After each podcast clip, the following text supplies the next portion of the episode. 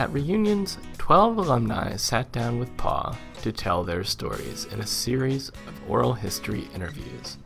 We'll be sharing parts of those interviews on PAW Tracks in the coming months. We begin with Jennifer Daly Mayenza, a member of the class of 1980, whose connection to Princeton was forged before she was born. My dad was class of 50.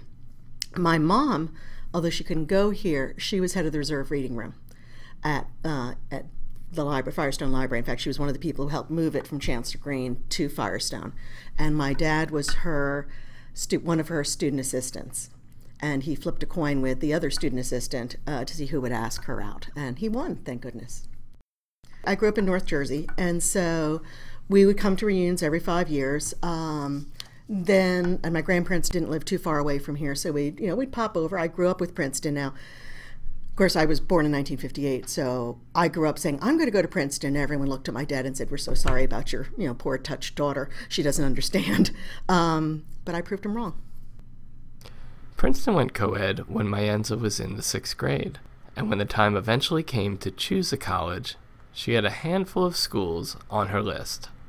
My dad did not take me down to look at Princeton for a second time to make a decision. My mom did because my dad was afraid that he would influence me too much. Um, so I went down. I remember I was walking through a courtyard and there was a girl playing the flute and the sun was shining and birds were tweeting. I was like, this is it. And so on the way home, my mom stopped supposedly to get something at the gas station and she called my dad. And I came home and the whole house, my room was festooned with orange and black because um, my dad had been holding it in for so long. So they, they, they, he loved it. Freshman year, the first two things I got involved with in was uh, the fencing team and Triangle Club. Uh, fencing team was more just in high school. They had like a one week fencing thing, and I loved it. And so I thought, well, you know, I'm not that athletic, but I think I can poke somebody with a sword. And so it, I tried it. I ended up blowing out my knee at the end of freshman year. So my, my career was short lived, but it was fun. And um, I still scare my students sometimes by bringing in my fencing mask and uh, just saying, just watch out. I know how to use a sword. Triangle, I stayed with all four years. Uh, I sang and danced my way through high school and continued it on and loved it. It meant a lot to me. It was uh, for a shy girl with a stutter, that's where I could come alive, was on stage. I did the reunion shows, the ding shows, I did the tours, the whole kit and caboodle.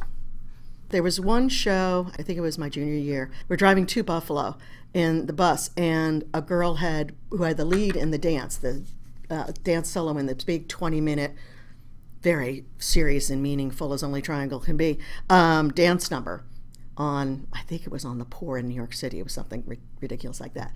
But she was the soloist, solo dancer, and she sprained her ankle.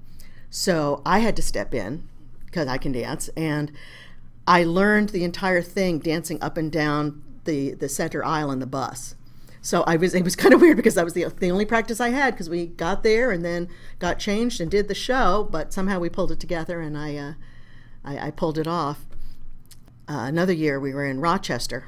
A lot of things happen in New York, but um, and we were doing a ding show, which is a shortened version of uh, it's not the full triangle show. You do it for like reunions or something where you the, the triangle people get together and sing and they do old songs. So it's minimal props minimal no sets minimal costume. I mean? It's basically people just singing the old songs. And we realized that we had said we'd do an hour and we were 15 minutes short. So the director pulled me over and said jen do something so I said, okay, I know My Roommate's a Girl, which was one of the first songs about uh, that, that, was sung by a girl on the Triangle Show. It's uh, not to be exaggerational, college is sensational, coeducational for girls like me. Uh, my parents, I convinced them that though I'd really miss them, Princeton was the place for every girl to be. And she talks about how I just don't remember that. Uh, I could sing it too. But she uh, she talks about how she was really upset. She got there and she heard that there were three guys for every girl. She got there and she found out her roommate's a girl. She's like, "What's the point?" You know, and and that was I always liked that song because although it wasn't three to one, it was still many more boys than there were girls, and so I, I, got up, I sang that song, and then they he said still short, so I pulled out another one and I sang it. And Todd Beanie, who was the, the piano player at that point uh, in our class, he's a class of '80 also, and he he I said Todd, we got to do something, and he we pulled out something else, and that was fun. That was Triangle. I knew I was from a public school not a rich kid at all, a shy kid, a stutterer, you know, that kind of thing, that it was nice to see that I could achieve the same as all these other people. And it made me feel that I was as good as everyone else. And that was kind of a cool thing.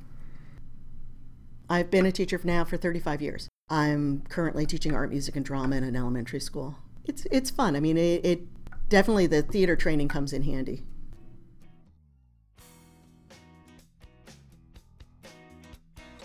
Our thanks to Jennifer Daly Mayenza for sharing her story. Brett Tomlinson produced this episode of PAW Tracks. The music is licensed from FirstCom Music.